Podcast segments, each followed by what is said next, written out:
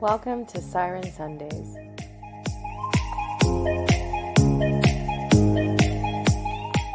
This show is focused on speaking with researchers, scientists, and practitioners of environmental sciences and all things conservation in the Bahamas.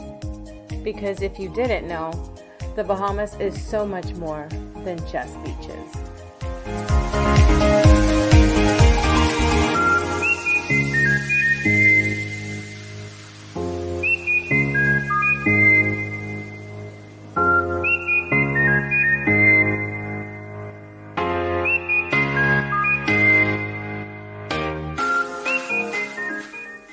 Tuning in to our conservation conversation. What's splashing? Welcome to season seven, episode two of Siren Sundays with me, your host, Lashanti the Siren. And today, our guest is none other than Alannah Vellacott. Welcome to the show. Hi, Shanti. Thanks for having me. Not a problem. I almost thought we lost you there right before. Boy, I was like, let me close all the apps that make noise. Whoops. and then I closed Google Chrome. That is okay. And yes, we do have our first comment coming in siren time. So, for a lot of people, they know that this is actually our first live episode of the season. And I am just so excited to have you on. I feel like I've been trying to get you on for seasons, and you're so busy and you've been doing so many amazing things that I'm super excited to talk to you about today. But before we jump into all the things that you have done, can you talk to us a bit about how you got to get where you are? I feel like I said that so Bahamian. How you get where you've been? Right? I can definitely tell you all the steps, but at the end of the day, I have to say it's all felt divine or kind of meant to be in one way or another.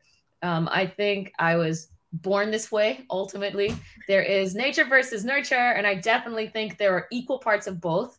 Um, I was born to um, a really fun, nature loving dad. He um, is actually English. So I'm biracial, if you didn't know.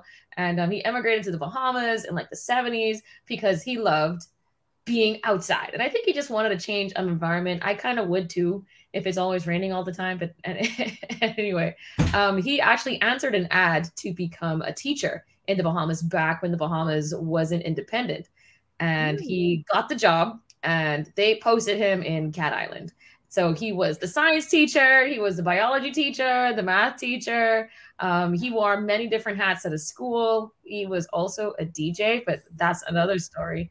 However, I grew up in the heart of a mangrove creek system where I'm seated right now, I can literally see mangroves at the edge of the, the property. It is a dredged canal, this part of the community, mm-hmm. but on the other side, it's all pristine mangroves. It's called the Hawksbill Creek. It's expansive. It stretches across the northern part of Grand Bahama, well, northwestern part of Grand Bahama. And I would be gone all day with my neighbors who were subsistence fishermen. Uh, I guess as soon as I was able to go outside kind of on my own, I discovered I had neighbors who were the same age as I was and who were also just as crazy and feral. And so we'd be gone all day playing in the mangroves, um, fishing, having kind of pretend scenarios or pretend games, kind of like how children play on a playground, except my playground was the ocean. It was mangroves. It was a tin boat that we found at the dump and then dragged home and then tried to teach ourselves to fiberglass that we then patched sold seafood, bought an engine, and like I said, just kind of gone all day. And so I had that experience or that playground experience in the ocean. And then I would bring my stories back to my mom and dad. And then my dad, being a biology teacher, would explain to me the science behind my silly adventures. Like, oh, I found I found this shark and it was so cool. Or, or I saw a, a group of snapper and he's like, that's called schooling. It would kind of tell me different things about what I was experiencing. And there was just kind of no hope for me from, That's and you know, and I did allude um, in my advertisement and even in my live a bit earlier about how I stumbled across Alannah, and I think it's just such. I love that you use the word divine because I would almost say me meeting you is divine because I was in twelfth grade. We randomly took this. Well, not randomly. It was our senior high school field trip or whatever trip we were supposed to be taking, and we were supposed to go to the States. Whatever reason happened, we ended up going to Eleuthera. And while we were there, we had a mm-hmm. lot of downtime, and our teachers were like, Oh, we're to find some of you guys to do. You guys are just, you know, obviously we were it was nothing to do, right? We're in South Eleuthera. So they found the island school.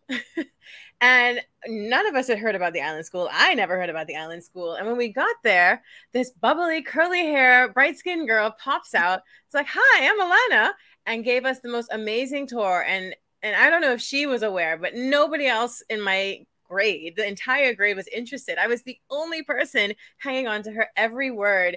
And by the end of it, I was like, I have to do this with my life. Like, this is exactly what I want to do. Like, I know I loved the ocean, but I also wanted to be a veterinarian. And I was like, no, this is what I want to do. I want to save the world. I want to save the ocean. Um, and I just like from then I was like, how do I be like you?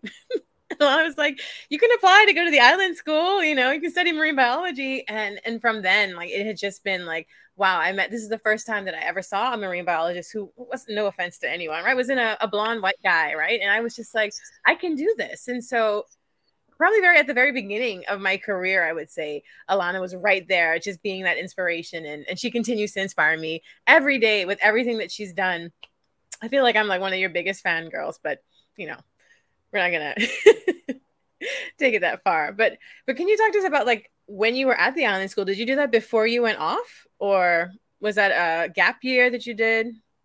First of all, that is so sweet. I think I was completely unaware. I I do remember us talking about when we first met because not gonna lie, I'm pretty poor at recalling me meeting people for the first time, like boyfriends included, like super bad at it. But it's, it's like it's just so sweet and so heartwarming. And I just had no idea that I was that person for you. So thank you so much. and I guess you're welcome at the same time. but it also kind of shows anyone listening how important representation is that yeah. it's so hard to pursue something difficult like choosing your life career when there's no one nearby or around displaying what that could look like for you mm-hmm. when I was, I guess, when I first got started at the island school, um, which came first. I did the island school first, and and then I went off to school. Okay. Um, and I did the island school semester program, and then I did my internship through the BEST scholarship, Bahamas Environmental Steward Scholars, through BREEF, Bahamas Reef Environmental Education Foundation, and um, we love acronyms. I don't know why science loves acronyms, but I guess you kind of need it. Um, but yeah, it's just really important to have someone to look up to. When I, I think after, probably after Island School, I went, I continued to work at BREEF kind of off and on while I was in school. And I was thinking, okay, who do I want to be? Do I want to be Eric? Do I want to be uh, who was the then executive director for the Bahamas National Trust? Do I want to be Casuarina McKinney Lambert, who is the executive director of BREEF? Do I want to be um, Eleanor Phillips, Eleanor Garraway Phillips? You know, I, I had these people to look up to, but at the same time, I didn't quite feel like that was my jam. Like I wasn't sure if I wanted to be an executive director or if I wanted to run my own nonprofit because that takes chops and that takes commitment and a lot of hard work. And I'm sure you know, even just trying to get Siren Sundays up and running and staying committed to Siren Sundays, it is not easy. So, though I had those amazing people to look up to and a few people of color to look up to, especially Black people, there weren't anyone who really looked like, like me who wanted to do exactly what it is I wanted to do, which was partially ocean day all day. And then at the same time, science and really making a difference in, in conservation and education and outreach and kind of blending adventure and science and being really good at talking communication at the same time. I'm glad you said those words because I I feel like you might have the longest title that I've put ever for a show just because I could not summarize you I, and even in these three you know taglines i could not figure out what exactly to put you as because marine ecologist science communicator as well as an ocean advocate. So can you tell us just about those three? Like so what is a marine ecologist science communicator and then we're going to dive into being an ocean advocate Sure. A marine ecologist is a person who studies the marine environment, but from the ecology level. So in ecology, ecology works on how do all of these communities, sorry, how do all of these communities kind of work together and create this well-oiled machine of an ecosystem that you're witnessing. So how do the fish community work with the coral community, work with the benthic community? How do they all work together to create this amazing, prolific, biodiverse ecosystem, giving us so many ecosystem services. And I love puzzles, um, especially when it comes to video games. I prefer puzzle video games. So any sort of puzzle, I kind of love unraveling to figure out, okay, how to how to what all of the what are all of the pieces I need to create this um, solution, or what are all of the pieces coming to create this challenge that I can then pick apart and and solve. And I just love everything in an ecosystem and how they all work together. Nice. And so, what is a science communicator? I feel like now we are getting very educational. I know, no worries. Define okay. these terms. Um, science communication is not something that is new. I think the term and maybe the field, and also especially the field of study, yeah. is very new. But we've had science communicators back from Jacques Cousteau, who was, I think, one of the first main marine biologists, shark communicators, sorry, shark communicators, ocean communicators um, in the world. Mm-hmm. And he was able to ask questions, answer them, but then more importantly, take those stories or take what he's learned or take the results of his research and communicate that in a way that everyone could understand. He was able to bridge science, exploration, and adventure with good storytelling and education and outreach. Because let's face it, you can't have conservation without proper education and outreach. How are you supposed to show a people how beautiful something is if they don't see it for themselves, first of all, and if they don't relate to it in some way or another? It's all too often that science is just kind of wrapped up in these packages that is unavailable to a lot of people that are behind paywalls and that are also in jargon that you know joe on the street would not understand. And so it's very very important that we have those people in the middle like you absolutely um, and like myself and like so many others where we stand in the middle and we are that bridge between science and well scientists and your everyday citizens so that we can have understanding, love, appreciation, and ultimately conservation and protection. Yeah, definitely say um, we bridge the gap. And I remember Jewel um, Benaby, who actually was my last guest, she defined um, a mermaid uh, at an interview many months or years ago, where you know mermaids are. She defines them as people who are that that bridging the gap between humans and the ocean. And I was like, oh, see, this is exactly why we're all mermaids, right? Like this is this is what we do. Um, but curious from you define marine ecologists and you define a science communicator. So, what would you say for you is your primary area or ecosystem of focus? Well, I guess I'll have to say my what takes up most of my time and what I do enjoy a whole lot, 110%, is working at Coral Vita. So I uh, work at Coral Vita, the world's first land-based commercial coral farm for the restoration of reefs. And we are a mission-based company where we are on a mission to restore the world's dying coral reefs by growing corals up to 50 times faster, while also working on bolstering their resilience against the mm. effects that climate change is having on our oceans. And so that is my nine to five. It takes up most of my time, most of my energy, most of my energy, but it's a lovely place to work. Um, mm-hmm. And I really enjoy my schedule and kind of what uh, a week in the life or even a day in the life of working at Coral Vita is at.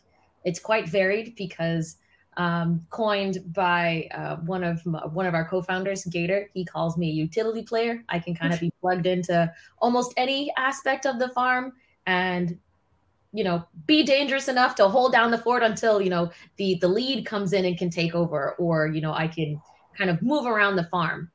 And you can think of my job as it being divided into thirds. So one third is I do a lot of the field ops. I am a scuba diver, a certified scuba diver. Um, I'm also an instructor, but I've been scuba diving for 14 years. Wow. No, 16 years. And um, so I'm sometimes a little bit better underwater as opposed to topside. Um, but so I'm definitely on field ops. I manage our tree nurseries that we have. If you don't know what a tree nursery is in coral propagation, you can kind of in growing corals, you can have them in situ in the situation. So in the ocean, kind of without tanks and pumps and PVC uh, plumbing and stuff. Or you can have them ex situ out of the situation, out of the ocean, and have a more land based approach.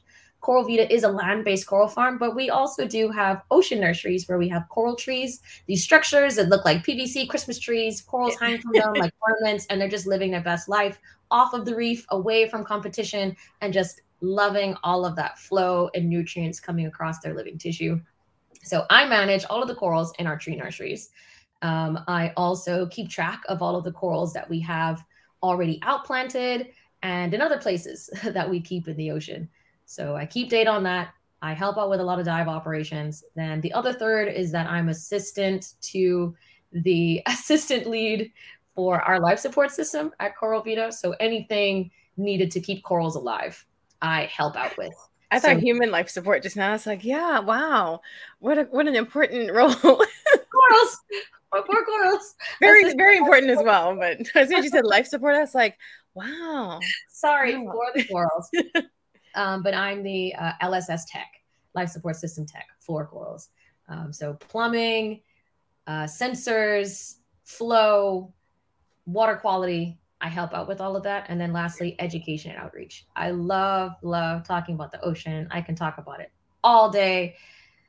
I liken it to when you found a really good show on Netflix mm. and you just want everybody to try, like, oh my God, did you watch Game of Thrones? I get that. Um, I waited really, really, really, really, really late to watch Game of Thrones. But it's like, oh my God, have you watched Game of Thrones? You really should try it. Okay, get past episode three, and it's it's so good. I feel that way about the ocean. Like, have you ever been in the ocean? Have you ever tried snorkeling? Have you ever mm-hmm. put your mm-hmm. toe in it? Oh, you're scared. Get past That's the seagrass. yeah, like every ecosystem to do with the ocean. I want to share kind of my love for the ocean or for those ecosystems and when someone gets it and their face lights up and it's like oh i never knew that that's really i feel that in my heart and i find that to be so fulfilling and also so much fun yeah, I think that's exactly how you know you are doing what you're meant to be doing, right? Like when you just continue to have that passion for it.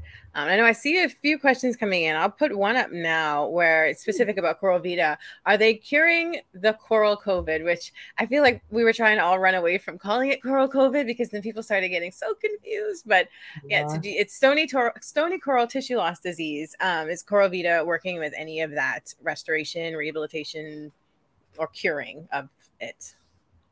Well, we are in close communication and definitely collaborate with the organizations that are actively working on it, like the Bahamas National Trust, Perry Institute for Marine Science, Coral Innovation Hub. There are um, there was a task force that was formed, and we are working with that task force. And when we're called upon, we will absolutely be there and kind of ready to jump when we do have the opportunity to do so. But being completely candid, I'm pretty sure the permitting process is holding up a lot of work that really mm-hmm. needs to be done, especially studying, working on the treatments, and applying that treatment. So when it's our turn, we're definitely ready, but we're collaborating with the bigger organizations or the other, sorry, organizations that are actively working on that. Yeah, and I think even what you said earlier, the work that you guys are doing with um, the coral farming. You know, these corals are meant to be more resilient to climate change, but possibly they'll end up being more resilient to things like this disease. And I think it might also be important to note, if I am correct, last I knew there was not quite a cure yet, but just a treatment. Right. So, and, and that's that's a whole other kettle of fish that we don't need to dive into um, right now. but that's a fun, really good fun. Oh, I didn't even realize I did that. I'm just so punny. Wow, look at me. My boss would be so proud. He's very big on dad jokes. Uh, definitely, but we have to definitely tackle that last one, and I think that encompasses so much of who you are and and what you do, especially what we see on social media. What is an ocean advocate, and what is the typical day or week like for somebody who is an ocean advocate like yourself? Well, an ocean advocate is someone who advocates for the conservation, protection, or even just enthusiasm for the ocean. Personally, I work to make sure that there are policies put in place to continue to protect and to educate about our marine natural resources. And that includes working with people like you. It includes working with other people who we all know and love who actually actively work on policy. So mm-hmm. I work with them, or they'll reach out to me and say, Hey, there's this policy that we're putting out, or there's a chance that this regulation might be rolled back. You know, could you talk a little bit more about why sea turtle protection is so important or why shark protection is so important on your socials. And I'll say, yeah, no problem. Or they say, hey, we just put out this new regulation. We're really excited about it. Or, hey, could you remind your viewers that grouper season is now closed and remind them of the dates? Or we've been seeing, you know, poaching happening, or we just made this really cool infographic about fishing regulations that everyone should be aware of. Would you mind sharing it on your socials? So I do a lot of that I talk about it as well on my stories, in my posts, and anywhere where I can fit it in. I'm always talking about the ocean. And whenever I talk about the ocean, I talk about protecting the ocean yeah. or just like random fun facts that maybe nobody would know otherwise. Which brings me to my next question. Um, throughout your career, what would you say are some common like misconceptions that people have about the ocean or marine life? Um, I guess the one that I get most often now that I'm currently working with corals and I have been working with corals a bit longer than all of the other amazing species that I've been working with is that corals are rocks. A lot of people still think corals are non living. And even Apple messed up and put the coral emoji next to a rock and a shell, non living things. It needs to be over with the whale and the mm. octopus. And I don't think there's a jellyfish uh, emoji, but they put it in the wrong spot. And it's like you're you're not helping here, Apple. You need to move the coral emoji and put it there. I think there's even like a sponge in in the emoji, but they have it in the wrong section in the emoji. Gotta do a petition. I didn't even connect that until you said that just now. Yeah, go look look look in your let's let's go. Look in your yeah, phone. Right, where's my iPhone? Not that we're promoting iPhone, Apple here, but that is such an iPhone and open the emojis, it's in the wrong spot. Scroll, oh scroll, scroll, scroll, scroll. And then we see like all the really cute ocean animals. There's some fish, a seal. We even get like a kitty cat before we get to corals. And it's in between a shell and a rock. And it's like, that's not where that goes. I can't mm. even find it. Right oh, there. it is. It is between a shell and a rock. And it's like, oh, no, that's not where that goes. And there's like a little sponge, and there's even some seagrass. Oh, I want to show people this. Look at that. Yeah, that's there it is. wrong. Oh that's not supposed to go there. They're living animals. I think they should be over with the whale and the dolphin and the shark and the fishies and stuff. They should. I think educate Tim Cook. Is that going to be our hashtag? right, and, and they are confused, but I think misinformed might be the better better term. Um, but yeah, so of all the things you do, I think one of the things that was I mean, you do so many cool things, but I did want to just touch on briefly, like you were a part of this enslaved documentary, which tied, you know, some some history with this ocean uh, passion that you have. So, do you want to share a bit about your experiences with that? Sure. Um, I did not actively seek out to be. I, I think they. I think when you Google me, it's Alannah Vellacott TV personality. I did not set out to be that at all. It just kind of found me but for all of the right reasons. And I came to be on Enslaved simply through networking and being enthusiastic and passionate about what I love, which is the ocean and which is mm-hmm. diving. Mm-hmm. And then the other part of it was not my choice. I'm a diver of color. You know, I popped out this color. Thanks, mom and dad. so it was partially networking and just loving what I do no matter what. I came on to Enslaved through Cristina Zenato. If you don't know her, you definitely should get to know her. Love her. Um, she is an amazing shark enthusiast, shark educator, just kind of shark everything. She is the mama of sharks. In the caves, yeah, she's amazing. I had her on, I think last season. Yeah. Yeah. Oh, that's awesome. Yeah. She's the mother of sharks, the mother of cave, the mother of adventure, exploring, diving. And she's also quite motherly towards me. She is my, my biggest mentor and definitely a second mom. And through knowing her, and she is way more connected. She's like uh, like hiking famous, and she was on an interview similar to this one, but the title was called Real Life Laura Crofts with Kinga Philipps, who is a TV adventure host and journalist. She was on that interview and they had an amazing time. And Kinga reached out to her saying, Hey, we're working on this documentary. She didn't really quite say what the documentary was or who was starring in the documentary. She's like, We're looking for enthusiastic divers of color. and Cristina said, Oh, yeah, sure. I know a couple of black divers, like laughing to herself, laughing to me, you know, um, personally laughing to me. And uh, she sent a few names forward to Kinga. There were interviews. And the next thing I knew, I was speaking with the director of Enslaved, Simcha Jacobovici, and we're talking about logistics. And I'm confused. And he's like, Oh, yeah, by the way, you got the part. So we're just trying to figure out how we're going to make this work. I'm like, Oh, amazing. Thank you. And he says, Oh, yeah, by the way, Samuel Jackson is, is starring. And I'm like, no way. so I guess to bring it bring it all back home, Enslaved is a six-part documentary featuring Samuel Jackson that focuses on telling untold and kind of submerged if you will, stories about the transatlantic slave trade, but through looking through the lens of diving the shipwrecks left behind, exposing much larger numbers than the world knows, and also reminding the world that it's not, slavery was not exclusive to the Americas. Slavery was a worldwide phenomena. The Pope even blessed slavery. And so just kind of taking the blinders off the horse to what slavery actually was for the planet and some of the more harrowing stories that came with it, which was really tough to do. Yeah. Yeah, so I definitely encourage everyone to check that out. Um, it's it's a really good documentary, and I think everyone should experience that for themselves.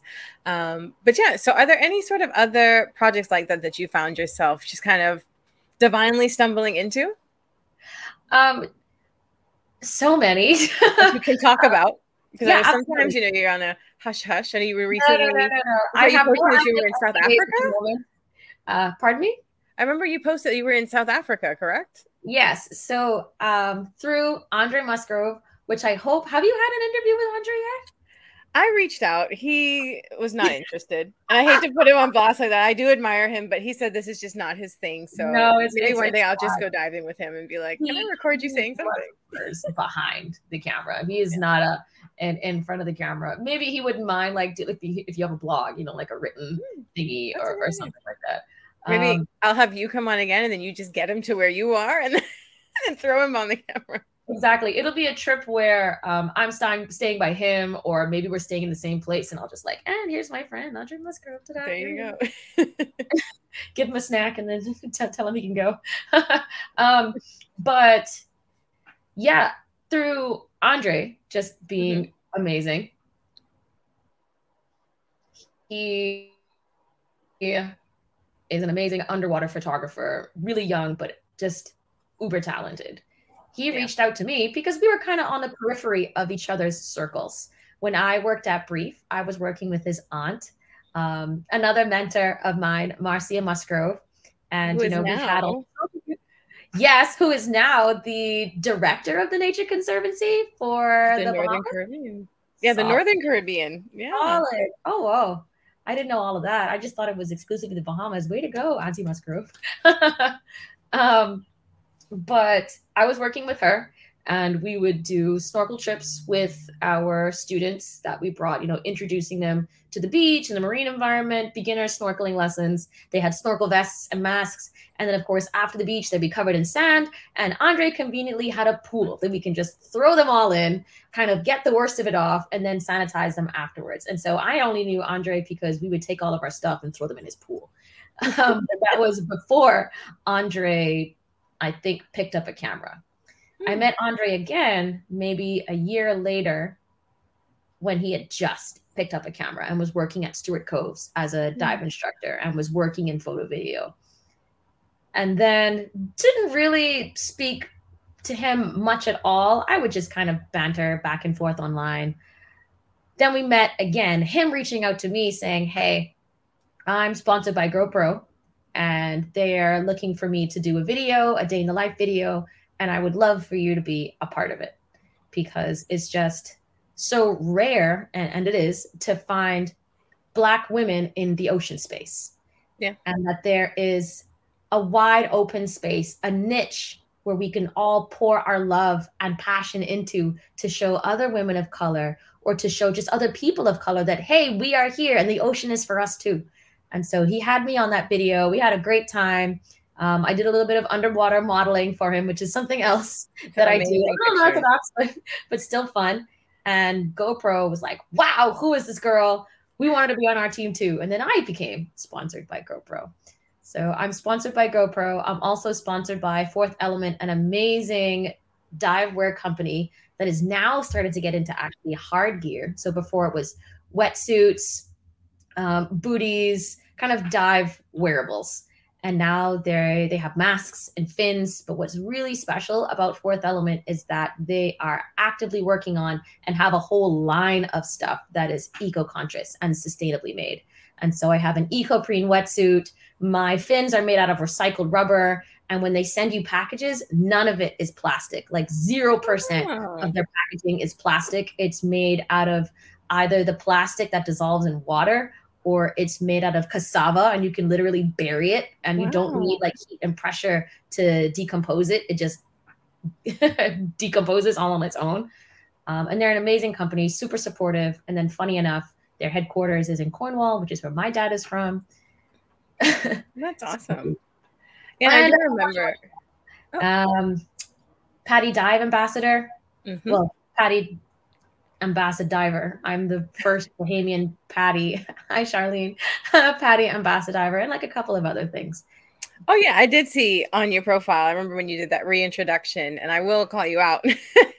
you definitely also were featured on. I remember that Cream of Nature commercial where it was just. I was like, look, curly hair girls are winning. You know, like that was so amazing. And you yeah, were also featured on Girls that Scuba. You know, Girls at Free Dive, Seeker. It's you just you're everywhere. Thank you. Yes, I just honestly, it's all about saying yes to opportunities, being there, being present, networking. If there's a conference, raising your hand and saying your name first. Hi, my name is Alannah Vellacott. Love your talk. Here's my question. And then afterwards, going up to the person and say, Hey, it's me, Alannah Vellacott. I that question could you tell me some more about it? or can we exchange contacts? I have more questions for you. Even if you can't really think about something maybe outstanding or something astute to say when you meet someone who you really want to connect with that wanting to connect will shine through and you won't be so shy or, or so nervous. And you'll have a natural conversation and those people will remember you and they will contact you later to say hey we have this thing. Do you want to be a part of it? or i'd love to pick your brain on something um, cold calls is something else too. Um, I think Gen Z and some millennials are allergic to cold calls, but you got to embrace it. Embrace the cold calls. I think it's, it's just calls in general. definitely, definitely, instant messaging is our thing, right? And shooting an email, a quick email. Um, uh, no, I, I, do think uh-uh. I'm so bad at emails. I am so bad at emails. I'd much rather just pick up the phone and call you and sometimes that gives just just more of a personal connection i think um that's what's missing you know sometimes our generation just because things just come so fast and so easy um, versus actually needing to put effort into doing something like dialing a number or even remembering a number to dial it to then call um, and speak with someone so yeah. um, i think what you said is so great because it also reminds me that that i think it's a very popular maybe even just famous quote of you know if you're always prepared or the Bahamian version, if you stay ready, you'll never have to get ready, right? Exactly. And I think um, especially people who are looking to be kind of in the same area that you are where it's this mix of marine ecology and science communications it's it's all about kind of just making sure you have a nice little personal brand and making sure you have a proper email like make sure your email is not the one that you had when you were in instant messaging days and, uh-huh. and making uh-huh. sure that you have like a proper CV always ready. Like I found very early in my career that was the same thing. Like you always want to say yes, but you always want to have these things ready. Like keep your CV updated. You want to make mm-hmm. sure you always have really nice headshots and all you need is a nice iPhone with some good lighting and you always want to make sure that you have just a short bio of yourself. I found that that typically are the basics of what you need to have and then from there it's like this whole other thing um whole other things that you can get into about building a personal brand but mm-hmm. i do see a question um in the audience that i think is this is the perfect time to ask it from sydney burrows Hey, Sydney. What would, what would be some tips you would give to people starting out in the field of the marine environment, recent graduate with a Bachelor of Marine Science. Also, hi. So, what tips would you give? Hey, Sydney. Hmm, tips. I would definitely say that don't pigeonhole yourself into something that you're not even sure about. When you're starting out and you're working on your bachelor's degree, which is something you absolutely need if you want to be a part of the science aspect of marine biology. Um, you don't have to outright study marine biology or bust. It doesn't have to be that. My bachelor's degree, I started out at the then College of the Bahamas in biochem. And Ooh. it's not what I wanted. right. It wasn't what I wanted, but I knew that there were a lot of core courses that are also in marine biology. Yep. So it's not the end of the world if you don't get into a school that has marine biology do biology, do biology with chemistry, do ecology. You can even do um, any other science based bachelor's degree because then it's your master's where it kind of starts to count, where you have to specify a bit. And so if you don't have a bachelor's in marine biology, but you have a science based bachelor's degree, you're good because you have those core concepts and kind of those core lines of thinking that you need for your master's degree in marine science. But at the same time, you also don't necessarily need a bachelor's degree in a field of science because it's called blended fields. Yeah. These fields are can be blended in ways that you never even thought. Um, I knew someone who blended art and dance with science. They are able to explain um, concepts of science through art and photography and interpretive dance, which is really really cool. Um, cool you can start off with a communications degree and then figure out actually I really want to be the next Bill Nye the Science Guy or the next Danni Washington. Big ups mm-hmm. to Danni Washington. Yes. Mocha Mermaid. yeah, yeah, yeah. Um, or the next Miranda Cosgrove, who has a really cool series called um, uh, Unstoppable. It's all about Ooh. women and science. It's really cool, super cute. Um, but all is not lost. I would first start with a bachelor's degree in some sort of science related field and then when you're ready for your master's, then you can kind of start to specialize either in marine biology or maybe even more specific than that, coral disease. At the moment, I am definitely ready to pursue my master's degree, but I'm having a hard time picking what lab do I want to study and like what actually do it is I want to do. I love sharks, I love sea urchins, I love corals, I love dolphins. I even love microbiology. And so at the moment that's the hard part for me is figuring out what it is I actually want to study, but I'm thinking I'm going to stick in corals for now. But point being,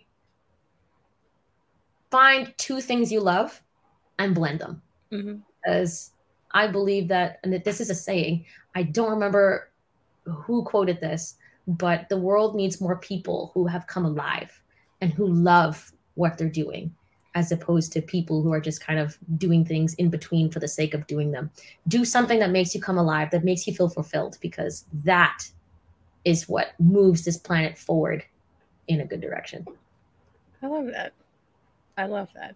Um, I, I will just word of advice from my experience. Um, definitely do not rush into getting a master's definitely take some time. I mean, I thought that I would finish my bachelor's and I take a year and just jump straight into my master's. And what I thought I wanted to do my master's in, actually, after four years in between my degrees, I was like, I, this is actually what I want to do. So don't be afraid to take that time and get real world experience. That is so valuable, especially in today's environment. And even if you cannot do a bachelor's degree, I always tell people you may never be able uh, you may not be able to study and you may never become like doctor so and so but you can get these technical skills and you can help scientists and you can still do research and you can still be a contributing member to the marine conservation marine science sector or any science sector. So like get a diving certificate and do these specialty dives and and meet people like Alannah who you can work alongside and learn this information and be able to still be a science communicator. You know, you can learn the information to be able to communicate it um, as well.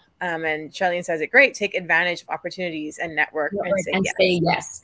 Another amazing mentor of mine, Charlene, has been there from day one, like literally day one. Actually, prior to day one, because I'm pretty sure she was on the committee to pick the best scholars from when I went to the mm-hmm. island school. And I've said it once, I've said it twice, and I'll continue to say it that even though I already had this passion for the ocean that I didn't really know was there in the capacity that it was, but it just took someone believing in me and giving me a chance and boosting me up by giving me that scholarship and allowing me to go to the island school and taking that raw unbridled passion and kind of giving it a direction and then doing an internship that gave me a focus as to what to do with all of that. And the rest was history. So thank you so much, Charlene and BREEF and the Island School. Y'all are definitely my super humble, very amazing beginning.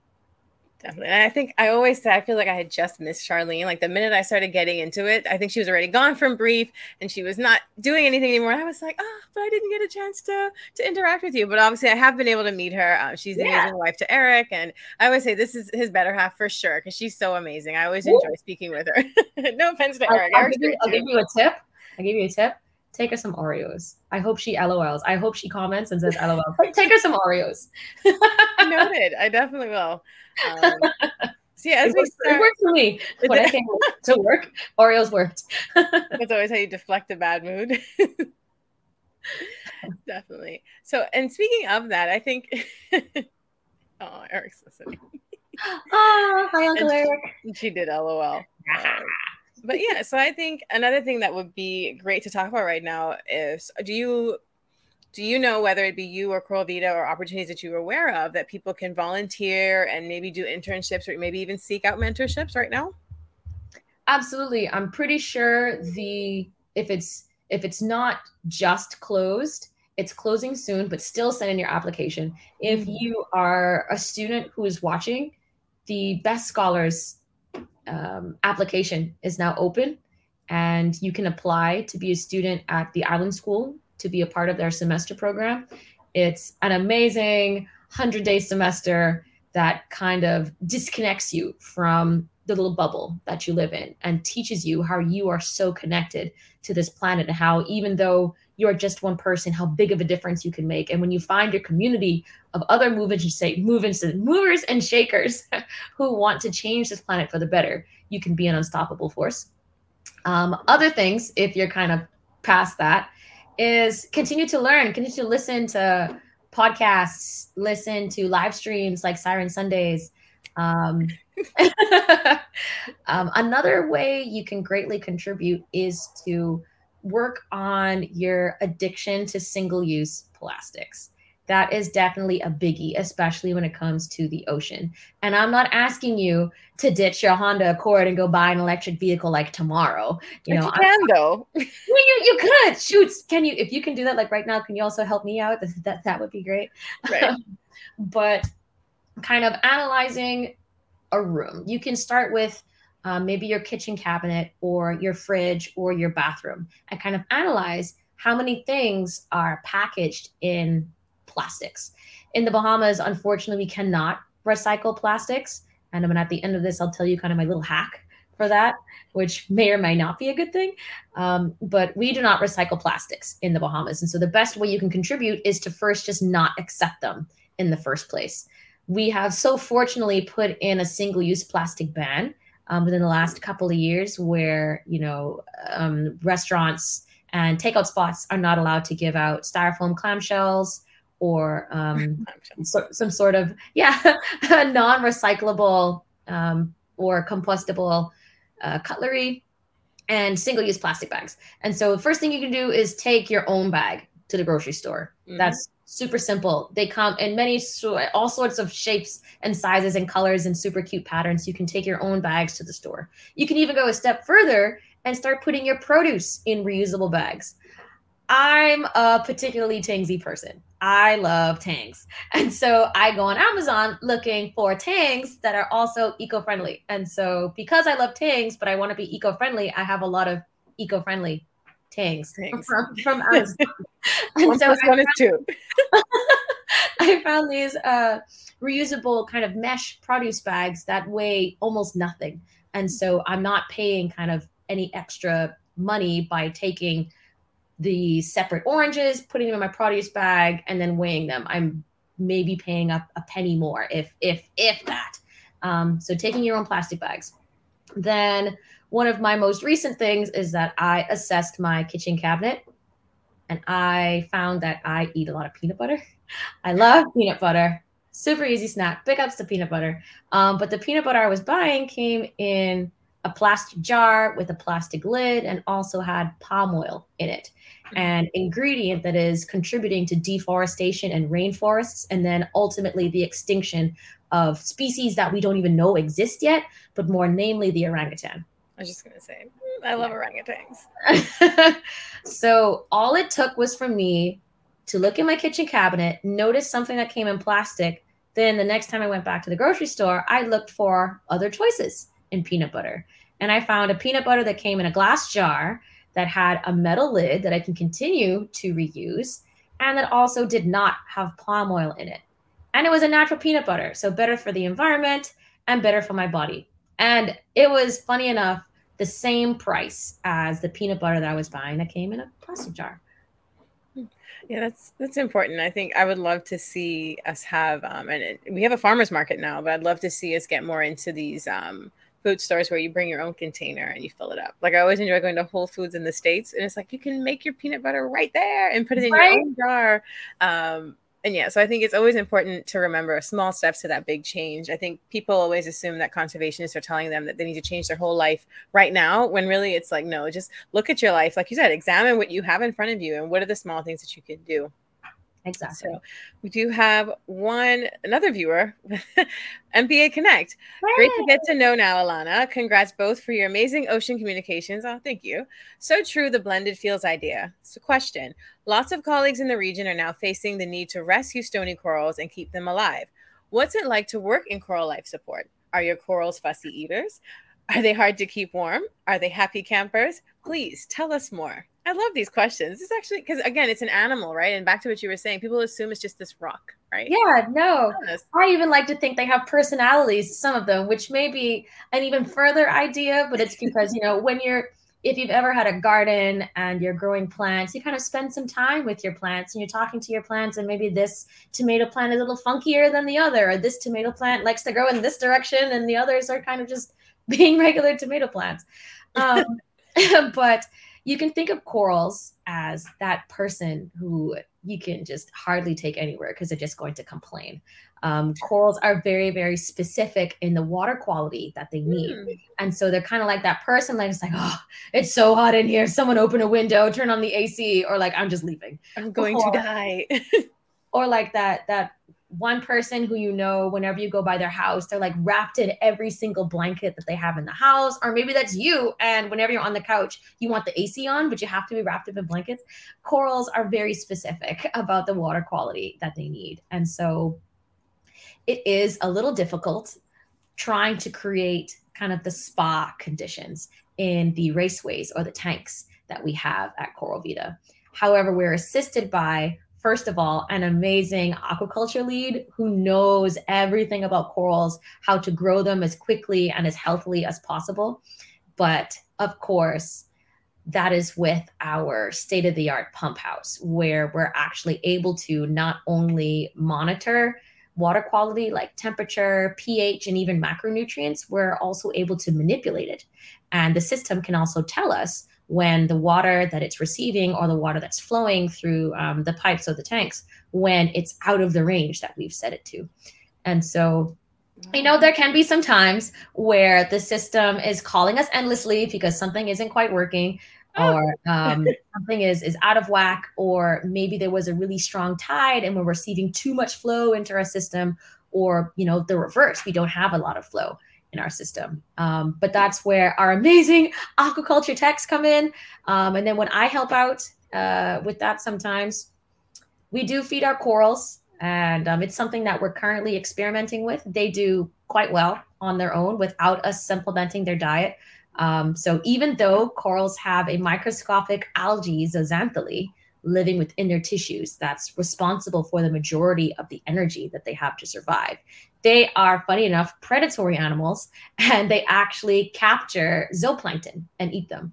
And so we can supply their diet with zooplankton just to see if it would improve their health or maybe their longevity or you know their color at our farm. Mm-hmm. um, but sometimes things don't just work out. Uh, sorry sometimes things just don't work out. And you do receive mortality. And there is a percentage that is the industry standard of survival. But at Coral Vita, I'm pretty sure it's it's safe to say that no, I know that our percentage is a lot higher than the industry standard because Way of the technology go. that's available to us. Thank you. And because of how hard we work and because of I don't know, I think we just work really well together as a team and we come together, we huddle and we come up with a strategy and we execute that solution. What would you say out of all of the variables that it takes to keep a coral happy and healthy is the hardest one? Like is it the temperature? Is it maybe the salinity? Is it the food? Like what what would you say is the most challenging variable to deal with? Um so at the moment our system we receive water from the ocean. Mm-hmm. Then that water gets filtered both um, chemically and mechanically. And then it goes to the corals but then we reuse that water because we can heat that water we can cool that water but then we reuse it. We do lose some water to evaporation um, but i guess i don't think it's any of those things. It's making sure that our pumps are constantly working that our sensors are constantly working that when there is a power failure you know how do we bounce back from that power failure which happens really often when you're living on an island. Not so much as Nassau. Y'all are hey. a special breed of island. There we are. Yeah. But it does happen sometimes. Mm-hmm. And so it's being able to bounce back from power failures. So honestly, it's making sure all of the machinery is is working. Because if that's not working, then you can have dips in salinity. Um, the water may not be um, cooled properly or even heated properly. So it's making mm-hmm. sure all of the electronics are doing what they're supposed to be doing. Gosh, you're like a nanny, but like super, super nanny to make sure that right? these babies are are optimal conditions. Uh, and I know Charlene does have a question. Uh, what's the source of the zooplankton that you'll use? Um, it's a standard uh, dried zooplankton that you can buy from uh, online, like uh, Bulk Reef Supply is a brand that we buy from. I will give a disclaimer. I don't know. This just popped into my head. So I hope that no one was actually thinking this. But unlike some of the other episodes that we have that are related to farming, please do not go out there and try to start your own coral farm. Please don't. Illegal. you need permission to do so. that too. I think, uh, you know, because I've heard of people who go out, and I guess maybe this one isn't as illegal, but they go out and obviously extract species from the ocean to then put into their tanks because they they want to see this fish there.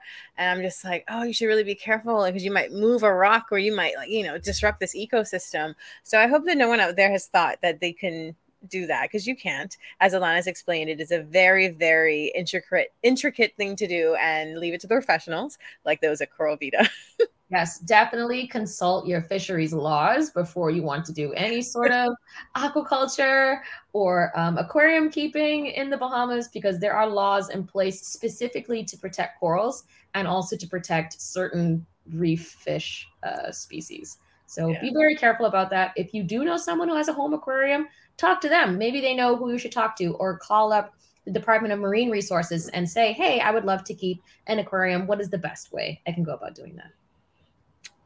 And we, and we did have a joke about wanting coral as a pet after all this talk, but no, I think corals would be the most difficult pet to have. Oh gosh, yes. So I cats, but it's coral. but you actually can adopt a coral. You can adopt a coral vita coral if you want to help out or actively help out. You can go onto our website, coralvita.co, and you can adopt a coral at different tiers. You can adopt a microfragment, which is a small piece of coral that has been strategically cut from a larger colony because science has found that when you cut a coral, it triggers a rapid healing response. And in the same way that your body responds to when you accidentally scratch yourself, you know, your body sends blood, oxygen, nutrients to that cut skin, and that skin grows back a whole lot faster than, say, maybe somewhere you haven't scratched. And so those mm-hmm. microfragments that have been cut are growing rapidly. Then combined with the science of taking those rapidly growing microfragments, granted that they're all from the same parent colony or the original piece, if you place them across a substrate or a surface relatively close to each other, so they're growing, they're growing, they're growing, they'll eventually run into each other, but they're going to recognize themselves and they will fuse and become one coral and act as one organism. And so at Coral Vita, and of course at many other coral restoration um, organizations around the world, microfragmentation is a method to grow corals up to 50 times faster, where we're taking corals the size of maybe a dime or a quarter and growing them to the size of a saucer or a plate in a fraction of the time that it would take those corals to grow to that size in the wild. I love that. And I think I'm definitely about to try to make my way down to Grand Bahama because I would like an exclusive tour of Coral Vita, which I know that you guys do. I'm not sure, is it offered every day? Like if someone who's actually in Grand Bahama right now wants to come and check you guys out, when can they do that? We give tours on Mondays and Thursdays at 10 a.m. Um, I usually give the tour. But we have two other amazing staff members who give tours. If I'm not giving the tour, I'm either underwater or I don't know, trying to stem the bleeding somewhere at the farm. but um, yes, Mondays and Thursdays at 10 a.m. You can book prior online, coralvita.co. You'll see tours. You can click that and you can reserve a spot.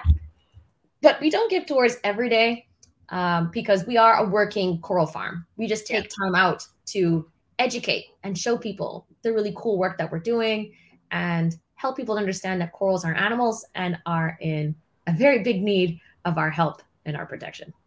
Yeah, and I do think it's also important to note what MPA Connect said, which I think this is Emma Doyle, if, if I'm not mistaken. Um, they're endangered and they're protected species. Yeah. So again, not just rocks, and they're not just a random marine animal that we have out there. They are endangered and they are protected. So okay. uh, as we start to wrap up this episode, wow, I can't believe it's almost an hour. I told um, you, I talk a lot. no, but I love it. I love it. Um, I would love to know, and I know you gave a lot of names early in the show, so I know you may have so many people that you think of, but who is someone in the sector, whether they're local or international, that you would say inspires you and why? Hmm. Okay, right. It's in the field. Got it. Um, number one for me, just because she's been, whoa, am I emotional?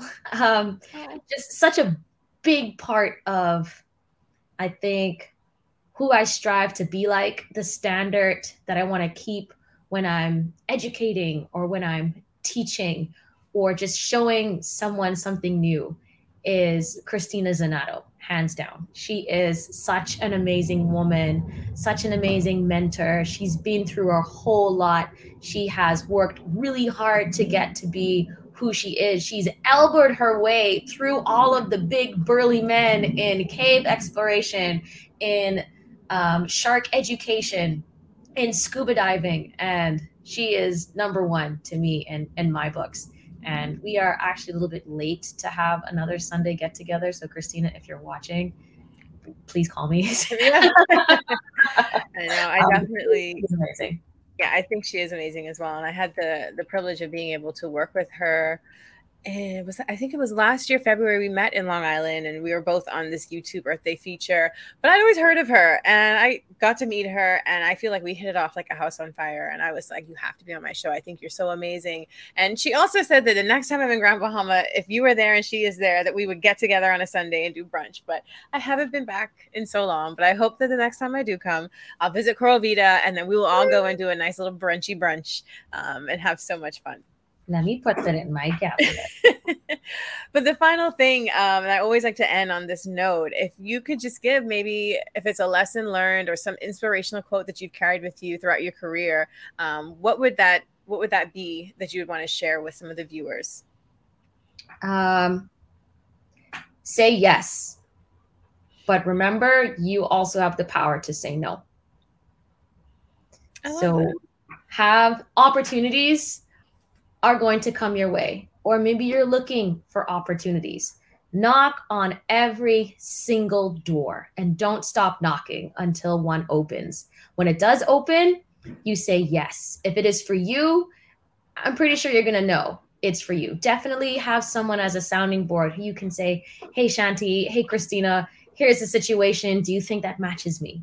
And make sure it's someone who is speaking to you and is there for you in your best interest. So saying yes. And then remember that you also have the power to say no. When something doesn't match who you are, or as we like to say, it's just it's just not sitting with me right, or like it's just like it's just not in my spirit, or that's or my spirit didn't take to it. you also have the power to say no.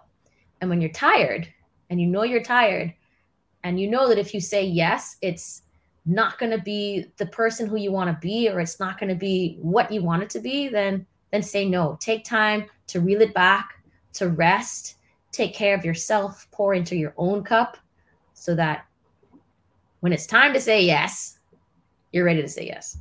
Definitely, because you never want to say yes and then not be at your optimal self. Um, and that was so well said. Uh, I totally agree. And thank you so much uh, for being on this episode. I'm so happy that I got to have you. I feel like this might not be the last time that we see you on Siren Sundays. yeah, we have we have a whole lot to unpack. We really, really do. We really I do. do. I do too many of the things. So I would love to be back. Definitely. And maybe by then I will be doing in person and I'll fly out to Grand Bahama and we'll go on this beautiful scene in the back. And, uh, I will fly down to my, to my office space. You can yes, stay here in my shark spiritual advisor who also left. Yes, my spiritual advisor, Zephyr, he left the interview. He had other things to take care of. Definitely. And thank you to all our viewers for tuning in to the show. Uh, thank you for continuing to ride this wave with us on another episode of Siren Sundays. And I will definitely see you all next week. Yay. Bye. Thank you.